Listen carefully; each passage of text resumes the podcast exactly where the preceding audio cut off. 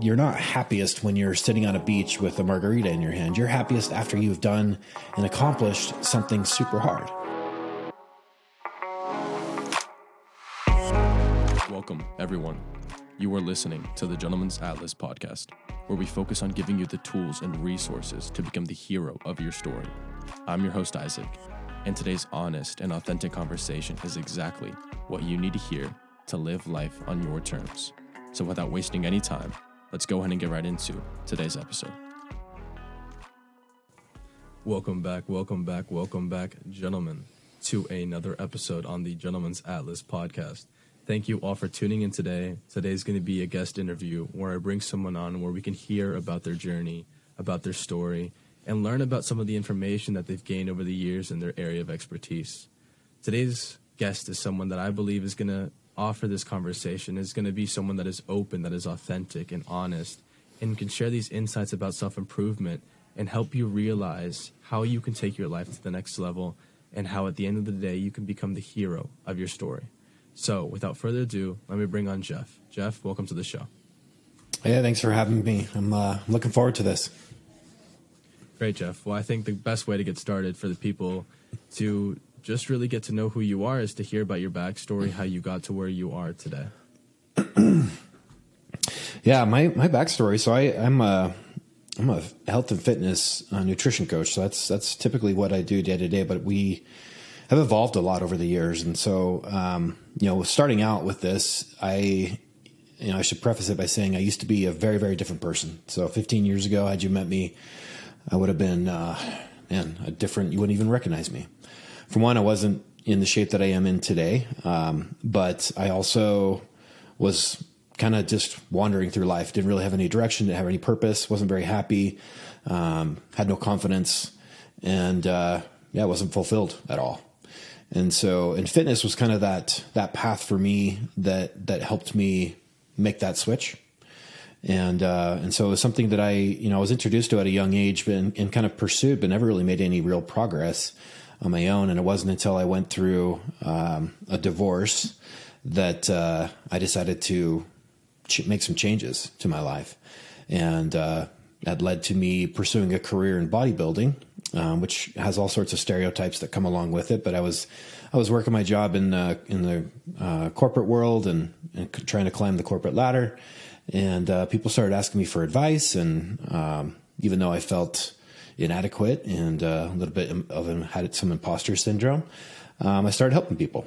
Started helping people for free, and and my wife, um, who I well, the girl I was dating, we ended up getting married, and and so it just kind of grew organically where we just started helping people and helping people and they started spreading the word. And, and, uh, here we are today with a, a team of uh, 17 and, uh, we've worked with thousands and thousands of clients and, uh, yeah, keep growing. It's been uh, quite a, quite a ride.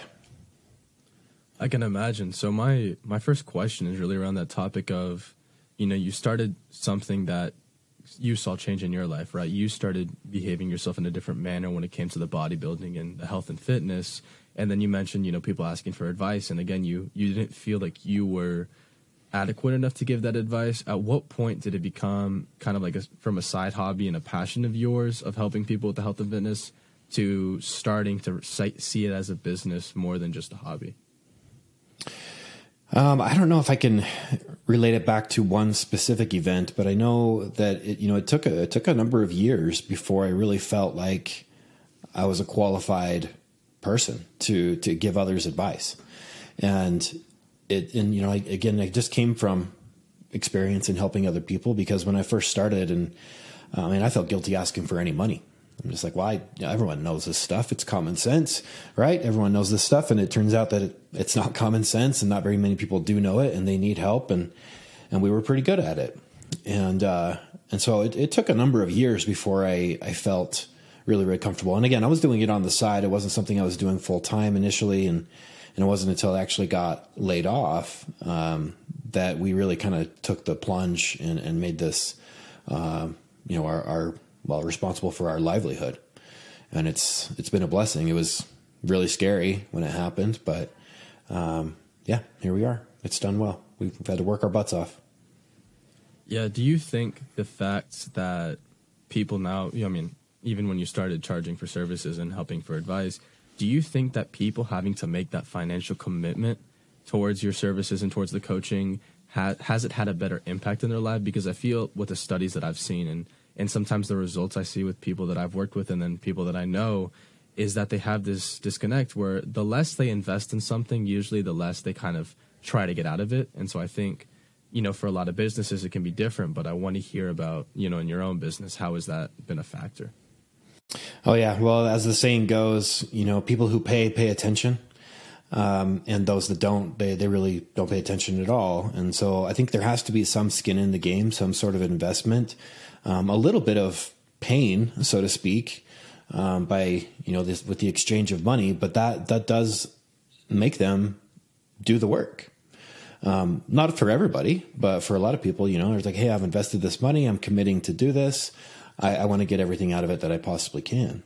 And so, yeah, there's, uh, in fact, I, I can I can give you a prime example of of how big of a difference it can make. So when when COVID hit back in 2020, um, we fast tracked a challenge that we had been working on for about six months, and we still had another six months worth of work to be done on it that we did in about three weeks, um, pulling basically all nighters to get it done. And we threw it out there and offered it for free. And this was, I think, the end of end of March, maybe beginning of, of April 2020. So even, I mean, anybody advertising for anything that you're going to charge for, you'd get just brutally. uh, you get some brutal comments on, on Facebook, which I never did, but um, we offered it for free, just kind of to put out some goodwill and help people. And we had almost 700 people sign up for it. And of those 700, about 150 of them actually participated. And the crazy thing is, is this is something again that we we charged for. Um, I think we did it free one more time, and then we started charging for it. And obviously, we got a lot less people in there when we started charging for it, but the ratio of those that actually participated in it was like 90%.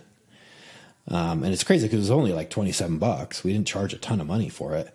But between $27 and free, that that that made a huge difference in terms of what actions people would take.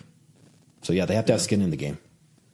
No, absolutely. It's it's funny that you mentioned that because it reminds me of an event I went to and they did like limited free seating for some people and i think they sold like 40 spots and the rest were all like paid tickets which were a lot more than the 40 that they originally sold free and when the event came they it was all part of a study or like something they were trying to to see how many people would show up i think mm. out of the 40 spots two people came and out of everyone who paid yeah. tickets i think it was like 95% of them showed up so i mean yeah. i think it's crazy that we see these things, but when we think about them, it's not that crazy. You know, I think the more we're able to recognize the worth of our investment, um, the more we're able to control, you know, how we approach things that maybe are less of investment. Because of course, if you spend, you know, thousands of dollars on something, well, then you're probably going to get your money's worth if you push it hard enough. But I think yeah. the beauty comes from when we can take something that maybe offers more value than the price we paid for but it's you know how do we tap into that you know? So how do we then take the value out of it and use what we know is right and what we know is necessary to to get the value out of it without really having that price be such a big factor? Yeah it's you know it's funny how that that is that that monetary exchange causes us to to take part in this probably good information that you're getting. I mean you look at books for example and if somebody's were to write a book, like I haven't written a book yet, it's something I plan to do. But um, if I were to write a book, I would put all my years of working with other coaches and reading all these, you know, hundreds of books and and all my experience into those pages. And that's what everyone else is doing. They're putting all their wisdom and everything that they've learned into these pages, and and then they sell it for I don't know, twelve bucks, right? And it's because you can't charge a lot for a book but if you were to read that book and implement depending on what it is right implement whatever it's teaching into your life it could completely change your life. It could open up a new career path. It could all of a sudden change your relationship. It could it could lead to financial gain that you never could have imagined from a $12 product right? So i think it gets dismissed when it's free and i think our perception the psychology of it when we get something that's free we're like oh well it's not really worth that much if it's free right and it's i'm not really there's it doesn't matter to me if i do it or don't do it because i don't lose anything but I guess you could also look at it as like, well, what's the value of, or what's it worth to not do it, or what's the cost of not doing it? And that's that's something that a lot of people don't consider, and it's actually one of those things that I talk about more and more because, like, well, there's the cost of doing it, and then there's the cost of not doing it. What's the cost of not doing it? Have you considered that? And that's not something that a lot of people think about. Yeah, I think even in what you're describing is opportunity cost, but I think even even more than that in the way that I've seen it and the way that I think is also it's hard to sometimes explain because if you just go out and say it, a lot of people misinterpret it. But it's viewing everything that comes across your life as spent in time.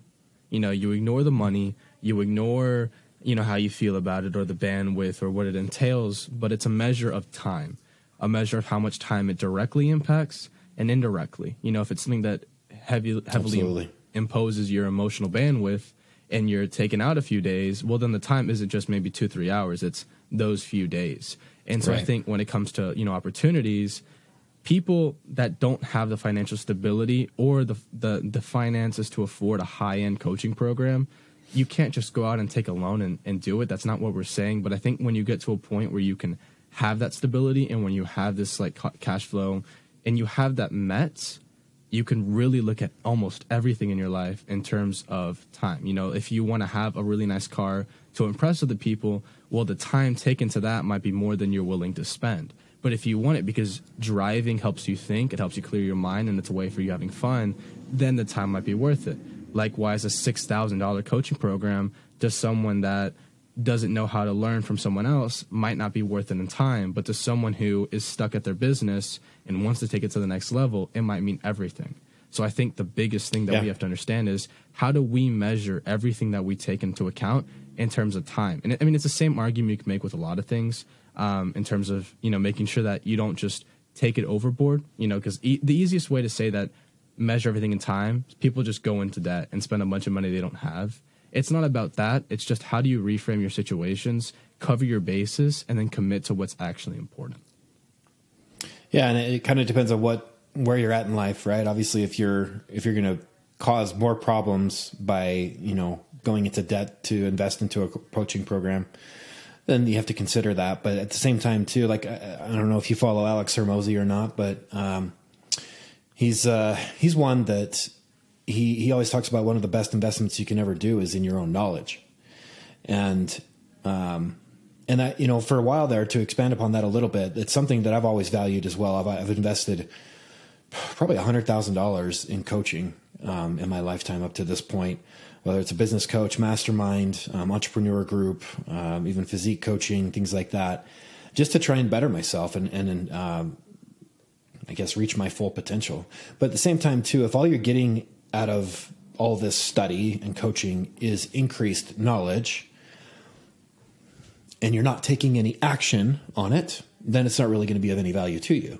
So you don't want to be like learn so much and all you do is get smarter from it. But if you- you're going to get a lot more out of it, is it by learning it and then taking action on it. Um, and that's what I think a lot of people lack. They just like, and that's I got. I'm guilty of that. Like where I just kept reading and reading and reading and, and getting overwhelmed, and there's conflicting ideas, and there's this idea and this idea, and they're different, and they can't do both, and and you end up doing nothing. And um, so I think it's sometimes you just need to do less, like maybe take in less information, but you need to take purposeful action with the things that you do have. Um, but but again, you need to you need to make sure that you are taking those actions. You need to invest in yourself. I think that's a lot of people just don't recognize the value in is investing in themselves, and whether that's your your body, your your knowledge, your relationship, you know, health, wealth, relationships, all those things. Those are uh, keys of life, right there. Yeah, it's twofold. I mean, we can talk, and I'll, I'll, I'll get into this, the first part that you mentioned about investing in yourself. But the part that I want to get into is that, you know, you fill up your knowledge, your wealth of knowledge, but there's no application. And so the analogy that I've always thought it about is, you know, you, let's say you're on the, the side of the dam that's not flowing, right? You have one side where the water's coming out, and you have the other side that it's just still water. And to me, knowledge is is the boat that you're about to be sailing down the water. And you can build the boat, you can build a yacht, you can build whatever you want to build. But you can live a whole life building a yacht that goes nowhere. But until you actually kind of break through this dam and you start moving, right, you have to then use this knowledge, or in this case, the boat that you've built, Now you have to navigate. Now you have to avoid obstacles. Now you have to factor in that you're going with momentum. You have to keep momentum. So I think it's it's a complete different ball game. And I think everyone understands this Yeah. subconsciously, but it's a completely different ball game from when you're learning to when you're doing, right? You know, it's it's this it's the execution part. And I think it's what separates Yeah. a lot of people who could be great to people that actually are great. I mean, you can name a lot of great visionaries. People talk about idealistic theories, ideological like all these all these people that talk about ideological and theological belief systems and how the world could be. But then when you look at what they did, I mean, all they do is think. And I think, in my opinion, the greatest sin a philosopher can commit is not living or embodying their philosophy. Like to me, the most admirable philosophers were people who did what they said. They preached all these great ideas, and what they do in their life? They live those ideas. People like the Yeah. Stoics, you know. And so, and so for me, it's it's this idea of how congruent are your actions with your thoughts. You know, there's a saying where it goes, your thoughts become your words, your words become your actions, your actions become your habits, your habits. I think there's one more in between, but it's like your habits. It eventually leads to destiny. And so I think a lot of times we just have to to be hold ourselves accountable and be honest with ourselves and say, "Hey, are we waiting because we're scared to take action, or are we genuinely needing to understand this information before we leap forward?" Because the biggest misconception that a lot of people have is that they wait for the perfect moment, which never existed and it never will exist. Right. right? The best moment's always going to be now. Yeah, fast, imperfect action. You know, that's what we all need to take. And and as uh, other many people have said, money money loves speed, and you know, speed to market is one of those things that usually requires imperfect action. You're not going to get it perfect. You're not going to get it exactly right the first time around, but you'll figure it out as you go. And and it's, it's for the perfectionists out there. And I'm kind of a perfectionist myself, so this is something that I've I've had to really work on um, you i mean there's so many different things you could second guess yourself a million times and still not have a product that you're you think is 100% ready but the market might really really benefit from it but they might not ever see it because you missed the time or you're too slow to get it done um, and that's i think that's one thing something that a lot of people uh, especially when they're putting stuff out there that they're really passionate about they just bog themselves down with detail after detail after detail whereas if they had gotten an imperfect product out there and taken fast imperfect action they'd be riding high right now. Yeah, I know and it's I been the case for me. there's this quote um, from a movie. I think it was Margin Call, where the uh, CEO of I think it was Lehman Brothers in the movie. He said, you know, there's three ways of winning in the industry. You're either first, you're smarter, or you cheat. And I, a lot of people don't really want to have the moral obligation of cheating, so or immoral obligation of cheating. So usually it's either you know you're either smarter um, or you're first, and it's a lot easier to be first. And I think the whole point goes to you know at the end of the day, and we're talking about business, but this applies in life. What does a business do? They're using a model to show a solution to a problem. And so what this eventually turns into is how are you solving that problem? And so the more you wait, either someone beats you to it, someone does something that makes it irrelevant, right? You don't need a cassette player when the DVDs came out. So if you're making the perfect cassette player, now you're irrelevant. Now it's all for nothing. Or Right. you get caught up with a lack of funding. You spend too much money in R and D. There's a lot of things can go wrong. And I think the argument that you have to make as a business owner, and depending in your position in a company, is is the cost of action greater than the cost of inaction? And I think there's there comes a point where there's an inflection, and you have to recognize it because once that cost of inaction becomes greater than the cost of action, then you know you have to move quickly because it only gets you can only have so much time before that cost of inaction really increases to a point that you can't really go back to to that Can't prime overcome it. Yeah. Yeah, yeah. I mean, timing is a is a huge thing with a lot of successful product launches, service launches, business launches in, general, and and yeah, those that uh, I mean, speed is is something that it's hard to put a price tag on, um, but slowing yourself down, bogging yourself down with details, searching for perfection. Uh, is, is I wouldn't say that any successful product launch has, has existed like that. I mean, I, I, I went to this. Uh, in fact, I'm wearing a ClickFunnels shirt here. Um, went to their their big funnel hacking live uh, convention they did back in September, and they launched a product that honestly is not ready.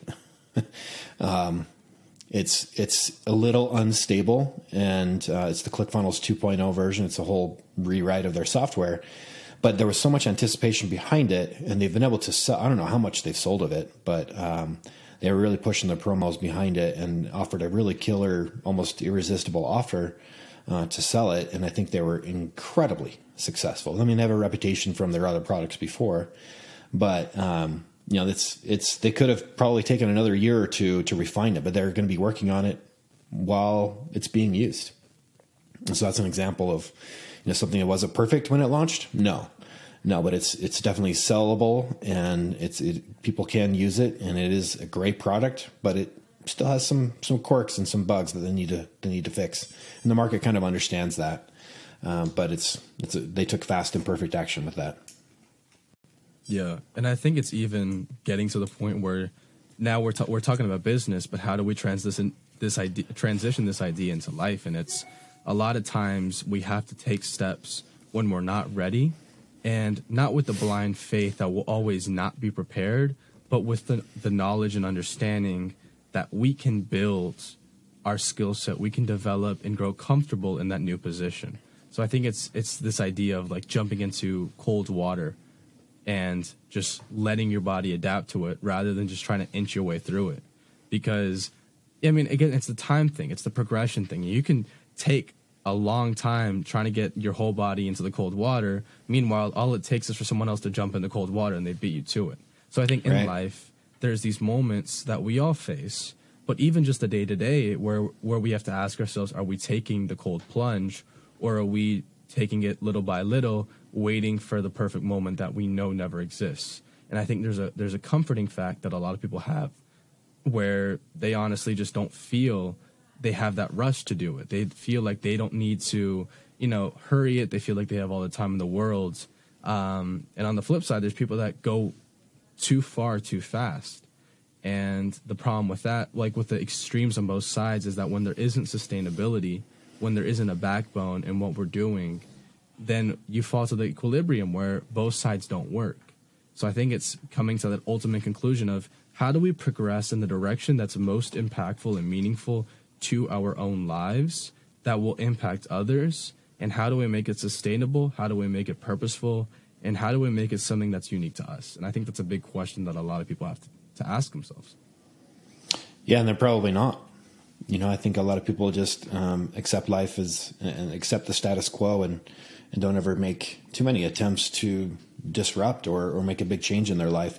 Sometimes they do after experiencing some form of of major pain, um, not not physical pain necessarily, but uh, something that causes them to take action, and that's uh, usually after they've gotten down, they've gotten themselves into a bad situation. You know, whether it's a financial crisis, a health crisis, like oh shit, well I guess now I should probably do something. Uh, whereas if they had taken a little bit more proactive approach, they never would have gotten to that place. Uh, but yeah, it's it's uh, you know it's a topic that definitely I think is is becoming a little bit more like more people are aware of their the need to take care of themselves, their mental health, their and work on their own personal development. Um, but you know, it depends on who you surround yourself with. You could go your whole life without meeting too many people that do that at all.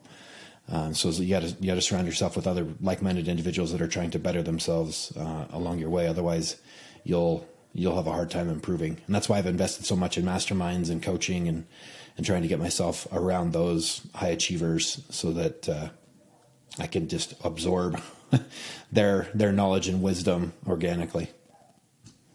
Yeah, and speaking of that point of having like-minded people, I want to ask you a question about in your life, looking at people that if you picked up the phone at any moment, you would trust with your life, your you would trust them with your entire heart, with your minds, all this sort of deal.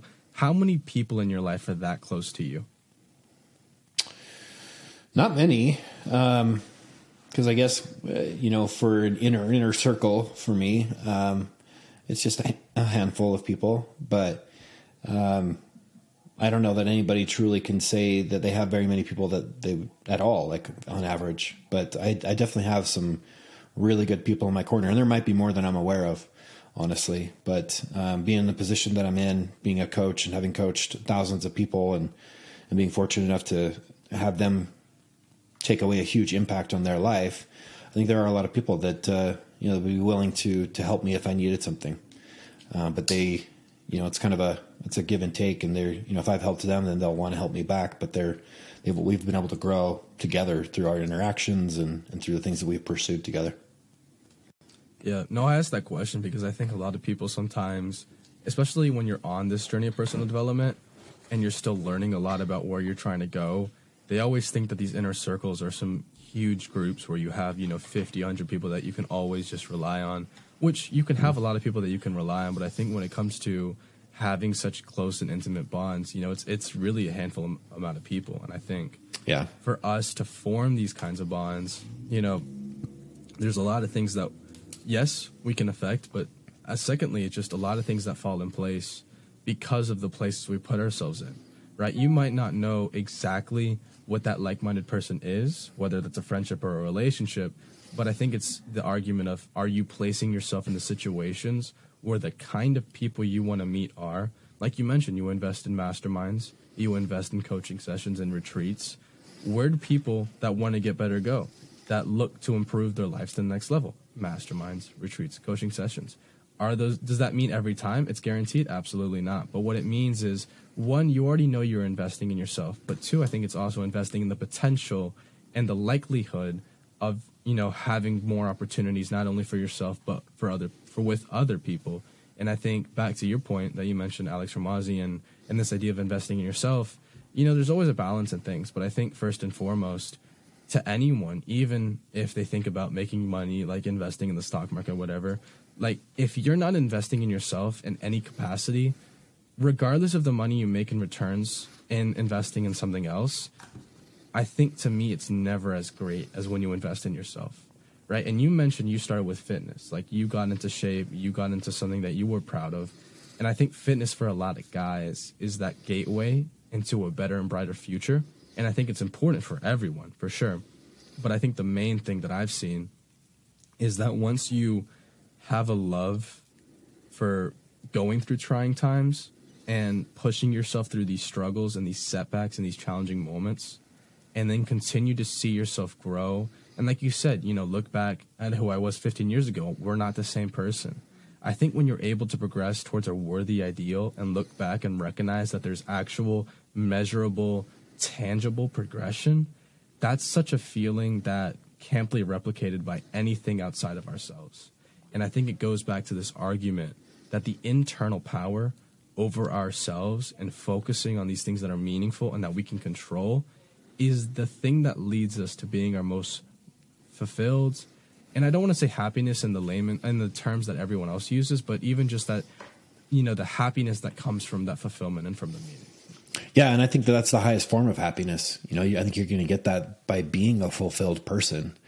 You know, and I think that comes after probably some discomfort and probably some challenges. You know, I think that uh, it was Andy Frisella that said one time on one of his podcasts that you're not happiest when you're sitting on a beach with a margarita in your hand. You're happiest after you've done and accomplished something super hard. And and I know like when I so I got my pro card uh, as an IFBB pro back in uh, 2018, and that was it was something I had pursued forever, and it was about as hard as anything gets. I mean, I you know in my weight class there's only a, a handful of people that turn pro every single year, and I you know I, I tried for 12 years to get it, and it wasn't until age 39 that I finally finally got it, and uh, it was one of those moments. It wasn't a jump up and down, you know, celebrate moment. It was kind of a overwhelming uh, drop to your knees, like I can't believe this, you know, this finally happened moment. But it was after an enormous amount of work, almost immeasurable amount of work to to get there, and pain and discomfort, and but it was so fulfilling. I mean, it just the the happiness that it brought me was it was hard to not talk about it with any sort of emotion for for the first first year or so. Anytime I bring it up, it would it would I'd, I'd choke up because it was such a, a huge event for me. But yeah, seeking out that seeking out discomfort is something that most people just don't do. We we we gravitate towards comfort. We don't want to get uncomfortable, and that leads to so many people never growing, never progressing, and never really having any sort of fulfillment. And you know, you touched on you know kind of the mindset and that internal shift. That's that's really something. That's that's kind of how we approach fitness, and it's something that we didn't recognize at first. I think anybody that's getting into to coaching, whether you just start out as a personal trainer or whatever it is, You you focus on the fundamentals, the tactics. Like oh, I'll hear do this diet, do this workout, and you get the result. Do those things work? Those yeah, they are like the tactics that you would need, to use to get the outcome, to to lose the weight, to you know build the muscle, whatever it is that you're trying to do. But if you don't have that shift in your mindset, then nothing's going to stick. And so when you look at the success rate for anybody trying to make a change physically with their body, it's abysmally low. Like the, even the most daring gambler in the world would never dare attempt it because the odds are such against you.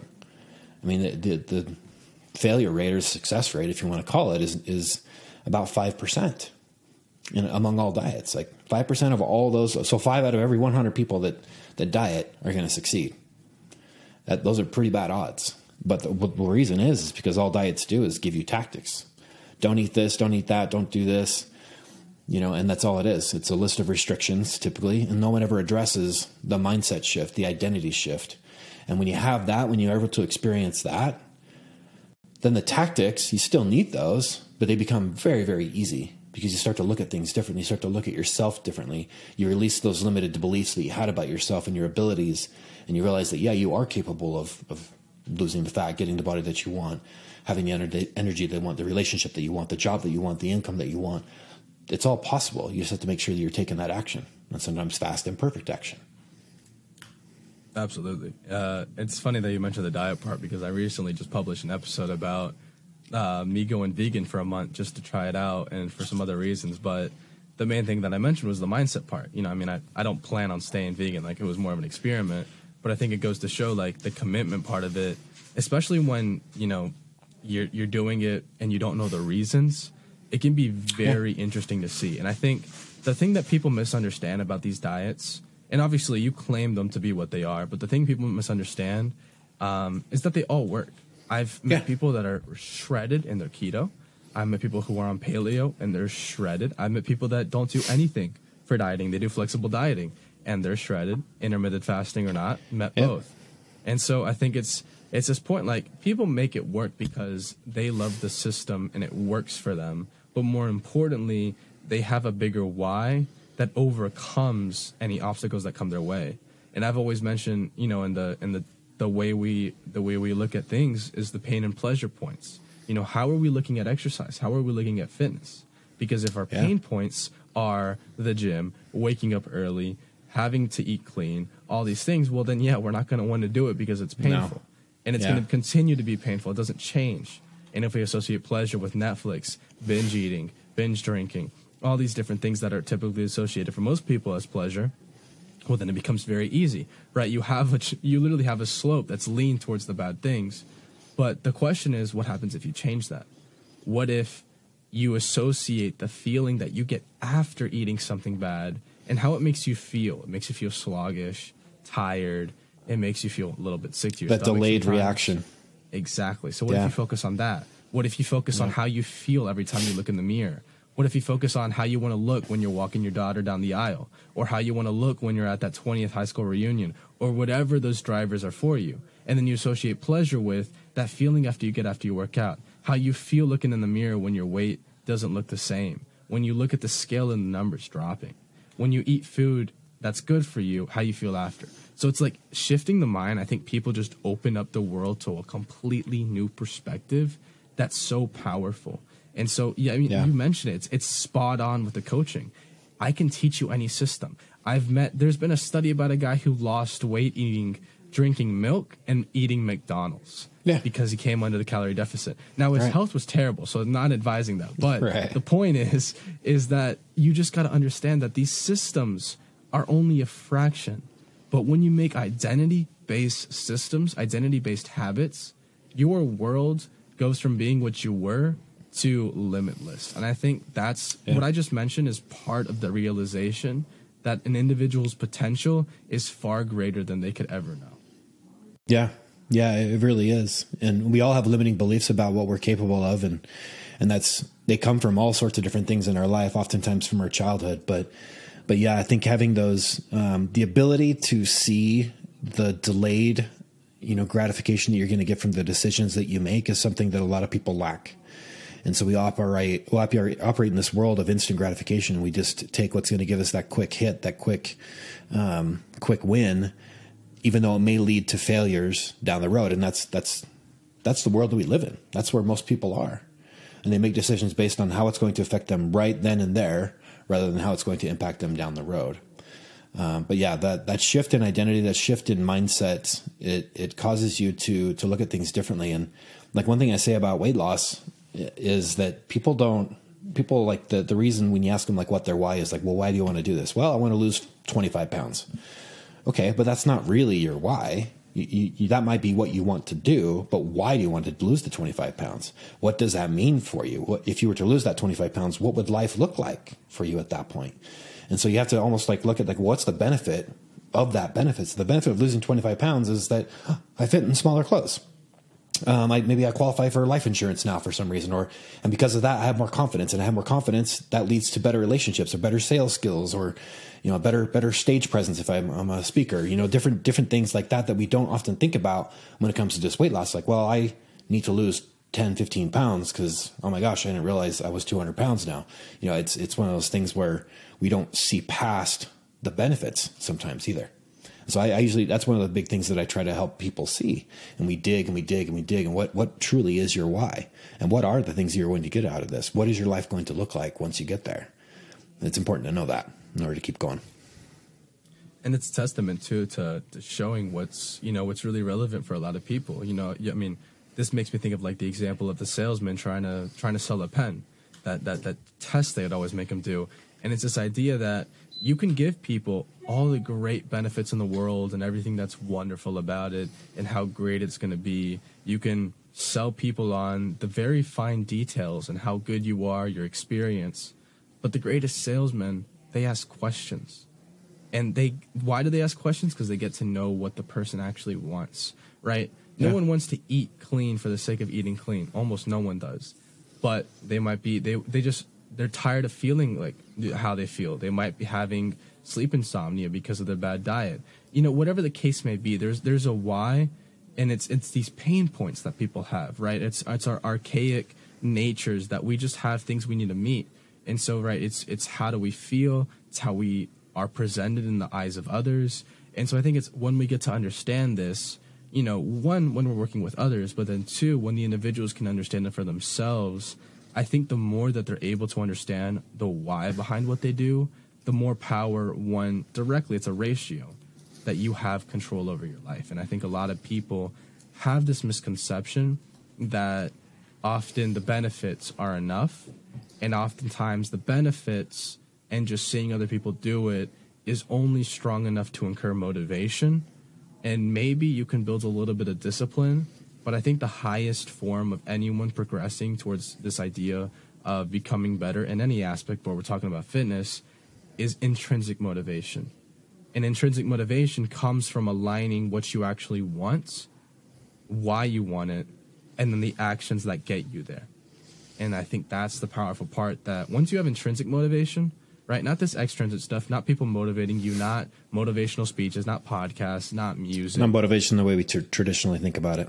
Exactly. Yeah. When it comes from inside, when when when it's a dri- it's a driving force. It almost becomes an obsession. No one stops you. And I think oftentimes people are slightly exposed to these kinds of people. You talk about your David Goggins and a lot of entrepreneurs like Elon Musk and Jeff Bezos who on the outside they're hyper focused and they spend so much time to what they do that we look at them as crazy and abnormal yeah. But frankly, their intrinsic motivation is so great in the line to what they're currently doing that it allows them to perform at such a high capacity and it's allowed them to grow their capacity over the years as well. Yeah. Yeah, I agree. I mean, motivation is, is you can't rely upon that in the traditional sense because it's it's I mean, no one's going to be motivated every single day. You know, the stuff that I had to do when I was going through uh, my preparations to compete as a bodybuilder was most of it wasn't enjoyable, to be honest. I mean, when you think about what you have to do, you have to eat a very, very strict diet. You have to do all this cardio.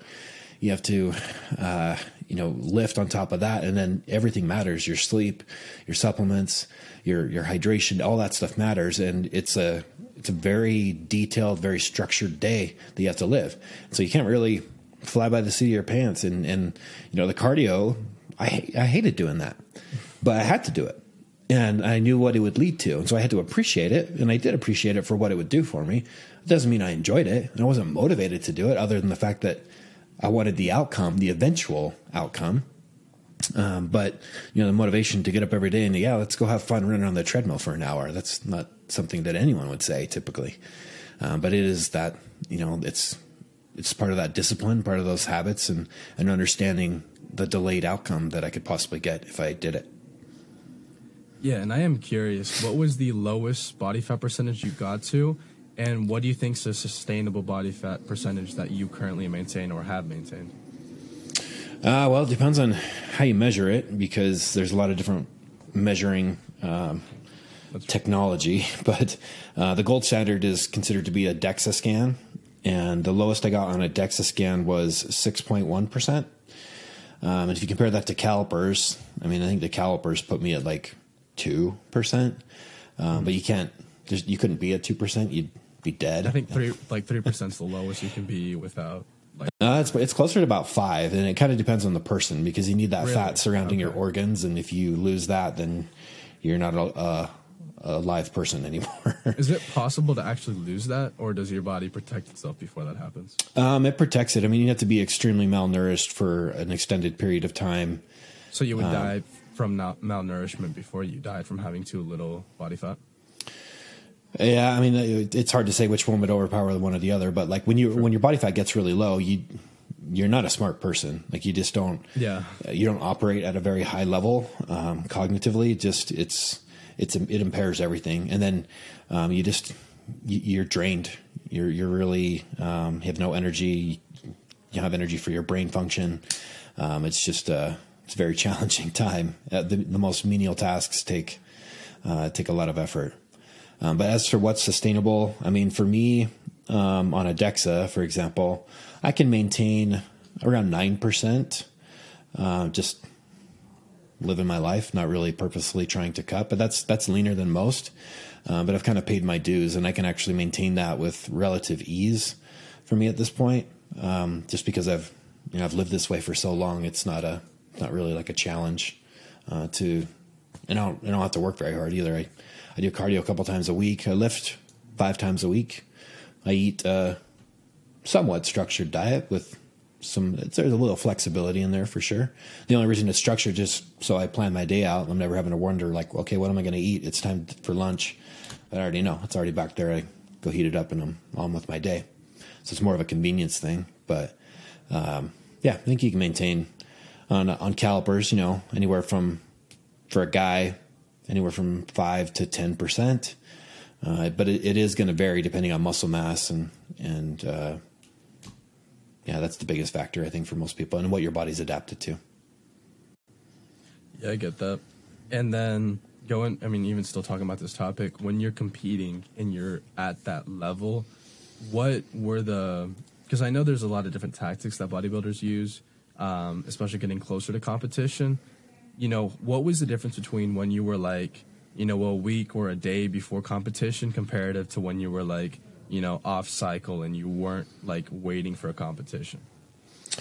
Um, well, I mean, focus shifts. I mean, so I was when I started competing. Ever since that that first preparation for that first competition, I was always aiming towards something.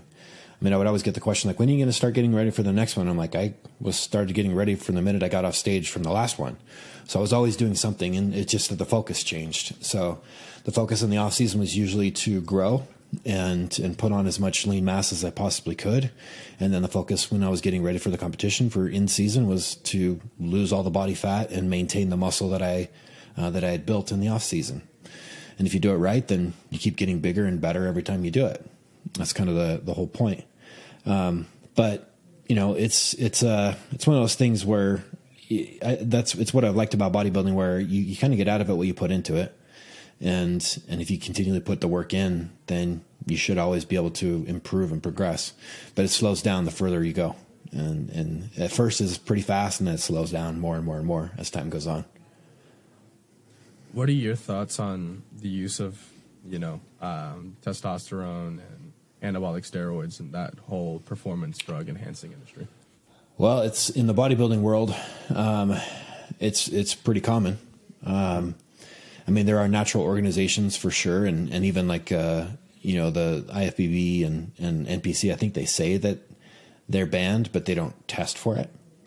Um, and it's just kind of a given that everyone is on something, some form of something, and and so it's you know. Uh, it was one of those things where I kind of had to make that decision, and um, and I did go down that road. Um, after my very first first competition, it was uh, it was eye opening though because I so many people. It's it's interesting to hear people's impression of it because um, I, I, used to hear like, well, if I took stuff, then I could look like you. I'm like, really? Well, you would be surprised at how many people I've met in my lifetime that have been on way more stuff than I've ever even touched, and they don't look like they ever even stepped foot inside the gym. So it the basics still matter over everything. I mean, it doesn't matter what you take; you still have to make sure that you're working out hard, um, that you're just as dedicated. You know, you still have to do all the things because without that, without the basics in place, you won't get any sort of results just because you're taking uh, some enhancers. Just not going to do anything for you. Yeah, I think the first part is understanding. It's like at the end of the day, when you're at that level, you know, genetics do factor in a good bit. And one, how your yeah, aesthetic is, but do. two, the amount of muscle that you can actually put on once you get past a certain threshold. And yeah. then the, the second part is too, yeah, like just because you take steroids or you're on TRT or whatever it is, you're still going to be having to do a lot of work, both nutritionally and in the gym. Like it's not a lot of people, in my opinion, and I think you probably see it similarly. They think you know taking steroids or TRT is pretty much like Popeye spinach. You know, you take spinach and then yeah. boom, like overnight you wake up and you're this jacked, you know, completely different person. But I think what what it is is for the bodybuilders and for people competing where your body is more of an art form than anything else, right? It's this it's this putting on this mass and being able to carry such a heavy load. I think it's much more correlated in terms of why someone should take it. I think in those cases, like I don't I've never seen anything wrong with doing that unless it puts your overall health at risk, which it does to some yeah. capacity be capacity, but not necessarily like too too far. I think when it comes to the average individual, or at least someone that just wants to live a healthy life, unless you're looking to put on muscle past the point of your genetic, normal genetic um, capabilities, I really think it's better for most people not like to stay away from it. Absolutely. But I think yeah. it also comes down to this point of like, what's your overall outcome? And I think that if you stop comparing yourself to how others look and start appreciating your own aesthetic and how you look, because again, your genetics are also going to factor in. So even people like I've seen people who are natural who look better and are bigger than people who are on um, tier tier steroids. Oh yeah. And there's some people that yeah. just like they reach a point where they're still they look pretty skinny, but they've been working out for five six years. They just can't get past that plateau because of their genetics. And so I think, yeah. you know, it's also understanding like what you want and understanding that what other people have isn't what you're going to get, regardless of the work sometimes. Well, you know, it's interesting in that this is a this this whole topic is is one in and of itself, but um, you know, one thing that, that you would see just and you would see people talk about this online and stuff like that, where among the amateurs, they usually end up taking a higher volume, like higher doses of stuff than the pros do. And it's mostly due to impatience, where they're just they want to try and get to that pro level as, as quickly as po- they possibly can, and they think that that's the route rather than if they understood like most of these pros not only do they have great genetics but they've put in the work they've put in the time and they're doing all the fundamentals probably at a higher level than than you are and you're trying to make that up by taking more more drugs and that's just not gonna it's not well, the resistance to too that's a that's a big problem is that the resistance that builds up if you take too much of it because the body's adapting to it and expects it as a new normal can really hinder the overall effectiveness if you pursued the original timeline. And so I think people also don't realize that when they do that. And I think even more so, people don't sometimes counterweigh the, the side effects. Like, I think if your overall goal is to build the biggest body and the most aesthetically pleasing, sure, maybe the counterbalances of like the downsides of being on TRT, like, you know, there's a lot of there's a lot of downsides people don't know about.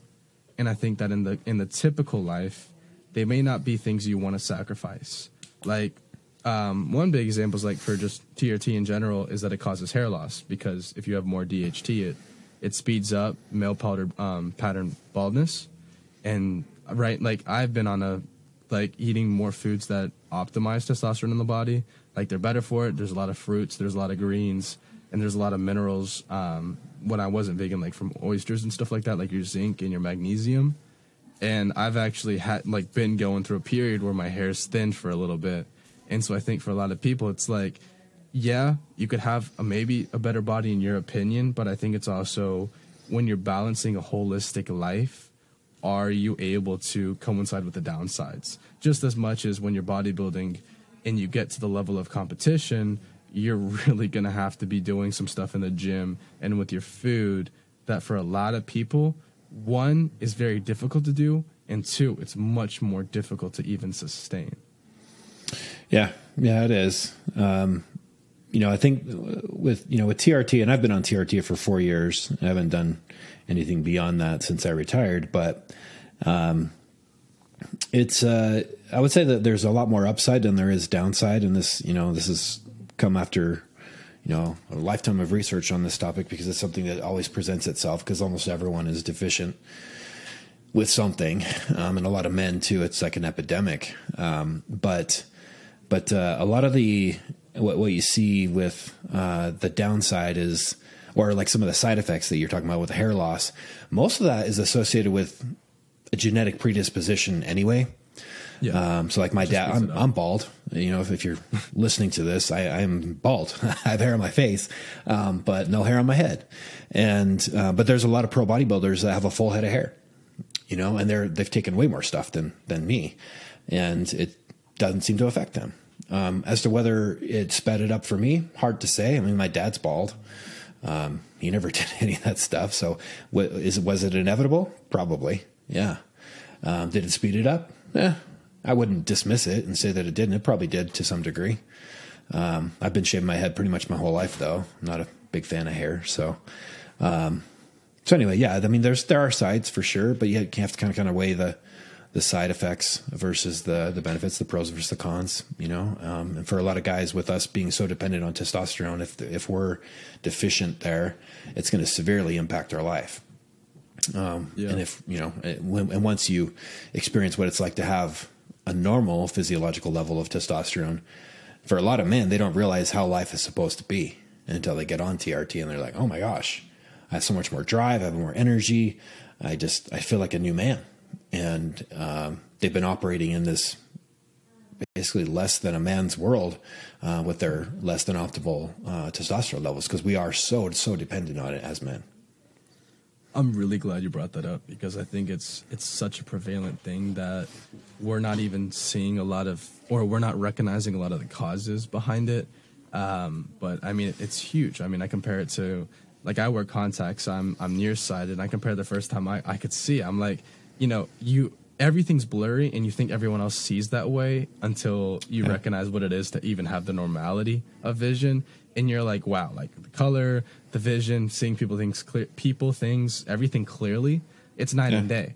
And so for me i never recognized that until i actually had it. And with testosterone it's the same thing. People just think about testosterone and most people think about if they think anything they think they think two things muscle and they think sex drive but then they don't factor in intrinsic motivation drive energy sleep quality your ability to even process things and so it's just it's such a game changing thing and there's a lot of causes for the for the decrease in testosterone like i mean I, I don't know what the study that i read recently but it's been one study that's been tested several times Well, it's not any one thing. There's a there's a bunch true. of things. Yeah. Um, it was a study that but th- this study was talking more about like the average levels of like a 19 year old were less than a, like a 60 year old's and i think again like you said there's a bunch of studies and I some of the things that i've read is um, in the food is one thing that's been pretty big just because of the preservatives that have that have increased since the 50s and stuff like that as well as the methods. Antibiotics, just lack Mm-hmm. of nutrients in our food, lack of nutrients in the soil.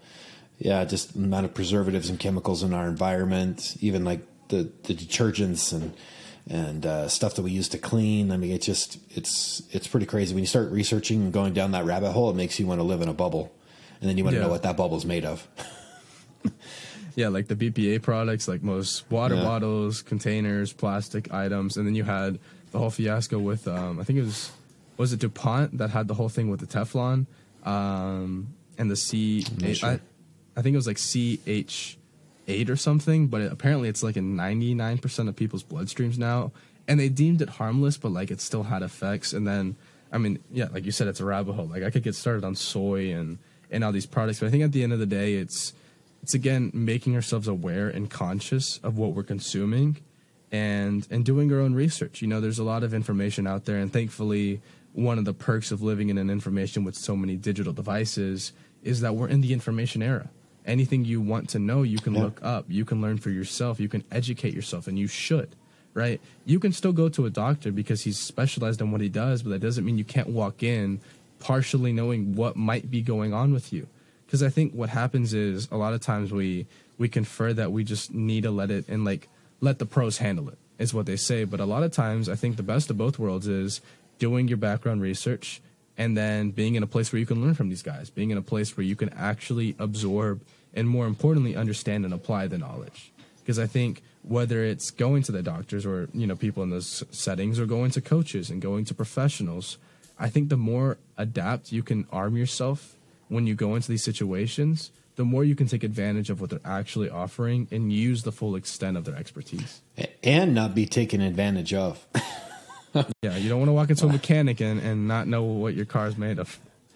Yeah, well, I've heard some crazy stuff from doctors too. Honestly, um, I'm getting it secondhand, but uh, where, like, especially when it comes to the pharmacology of hormones and, and understanding of that, you go to a general practitioner, and there it's not really something that they deal with on a daily basis. And so, if you were to go to your general practitioner and say, "Hey, can we get my testosterone level checked?" They may not even want to do it um, because if it does happen to come back deficient, they don't know how to address it which is you know takes some quick research is all but um, they'll they'll have different ways of prescribing things. And obviously you know i'm not a i'm not a medical professional so i can't necessarily um, i guess disagree with them but i can present some good counter arguments. Like well have you thought about this? What about this? Is it possible that you know maybe we should do it two times a week instead of once a week injection? You know there's different things that that uh, you know if you're asking the right questions it'll cause them to step up their game and not just treat you like a number so, I mean, that's just a, a medical scenario, but yeah, in a mechanic scenario, I mean, there's lots of different things like that.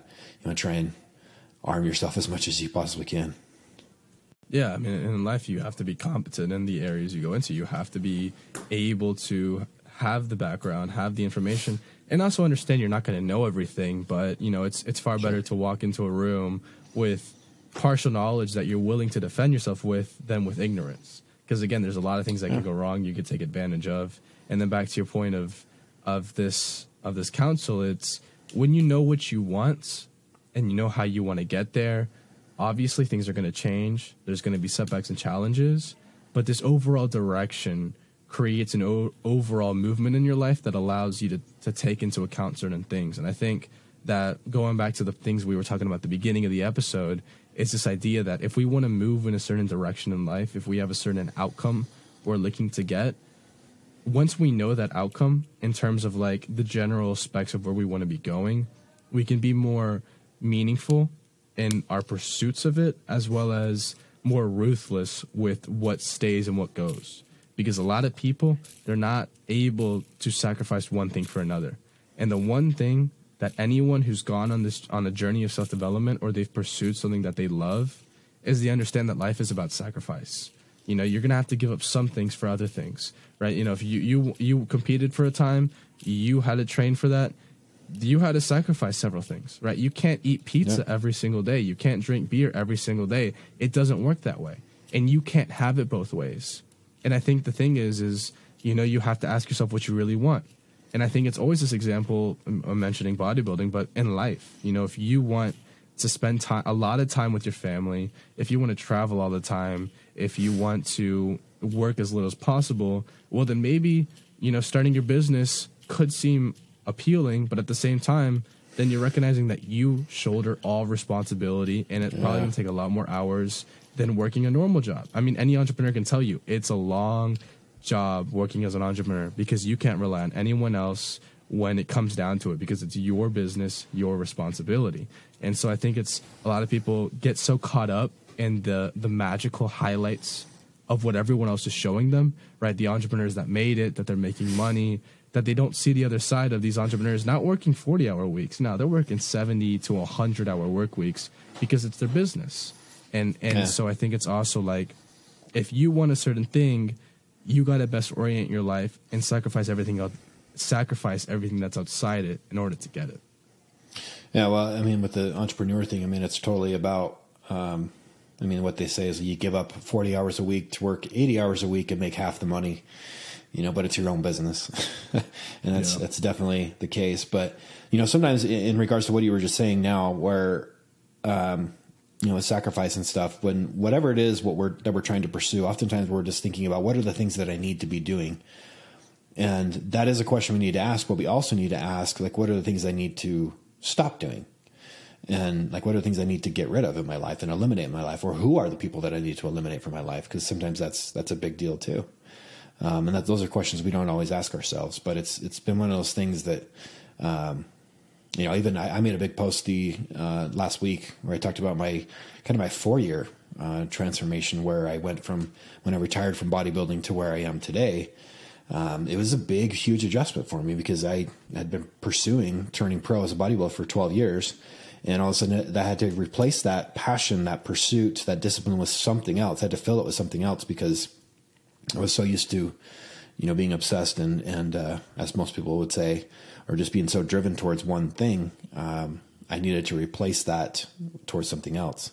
You know, we were able to get a two comma club award from from ClickFunnels and and uh, make it. And our company's grown exponentially since then. So it's kind of like, well, where and, and that, that kind of goes back to like the balance argument. Like you want to have balance in life, and you, the more you research into it, there's no such thing as balance. um, you can try, you can try as much as you as you want to, but if you're really trying to pursue something, you're not going to have balance. No way. Yeah, absolutely. It's relative. It's something that each individual has to define based on what they want and why they want it. You know, it's something that it's balance is about sustainability. Balance is about accountability. It's about having a medium between not going hard enough and going too hard. I think it's it's preventing in most cases, right, not all cases, that burnout that we get, as mm-hmm. well as keeping ourselves accountable when we're not doing the work that's necessary for the life we want to live. And so I think it's this idea that you can never set too high of expectations, but sometimes you have to raise your qualifications if you want those expectations. And if you're unwilling to raise your qualifications, then you must lower your expectations. But this has been like a that. fantastic interview. I've had a pleasure speaking with you. And so I think to close it off, one, where can people find you at? As well as two, what's your closing message for the episode and what we've talked about today? Um, well, you can find me at uh, just jefflater, uh, J E F F L A T E R dot com, or you can just look me up on Instagram. I'm always posting content, um, not just about fitness, because I talk a lot about mindset, because I really do believe that's the key to success in almost anything in life. Um, take home message, you know, and we didn't really touch on this, but it's something I always say finishing out podcasts because I really do believe it's one of the, the keys to my success, keys to almost anybody having success is perseverance. Um, most people uh, give up when the going gets tough, and that's that's really where you kind of that's that's where you cut your teeth. That's really where you make a difference and, and break through, and and you keep going no matter what. Um, what, I mean, again, relating this back to bodybuilding, the only reason why I turned pro, it's not because of superior genetics. I'll tell you that. Um, it's just because I'm stubborn and and I never gave up, and because of that, I was able to finally finally get there. It took me longer than most, but most people honestly give up well before I, uh, well before I I would have, would have gotten there. It took me 40 competitions, um, but but I did it, and it's just because I I persevered. So whatever it is that you want to pursue, if you truly do want it, you'll keep going until you get there, and that's how you guarantee that you get it is by not stopping. And you can guarantee it you'll never get there by stopping. So you got to choose your guarantee.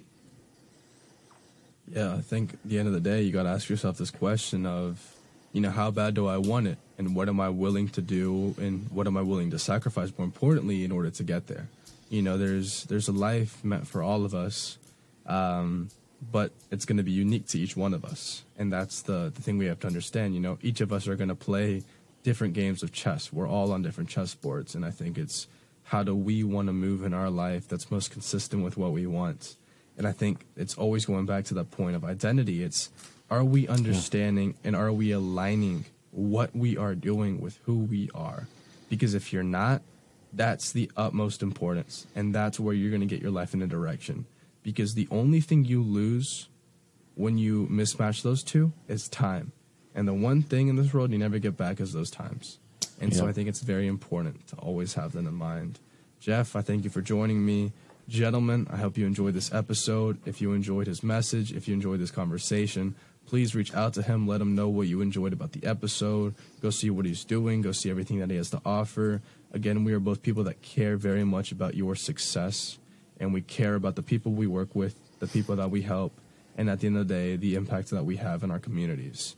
You know how we close it off. Vincit, qui se vincit. He conquers who conquers himself. That's all for today's episode on the Gentleman's Atlas podcast. If you enjoyed the episode, leave us a review on Apple Podcast and Spotify, and share this episode with someone who needs to hear this message. If you are serious about taking your life to the next level, visit our website, www.thegentleman'satlas.com, for all our services, previous content, and full episode transcripts. We greatly appreciate your support, and we're excited to see you in the next episode.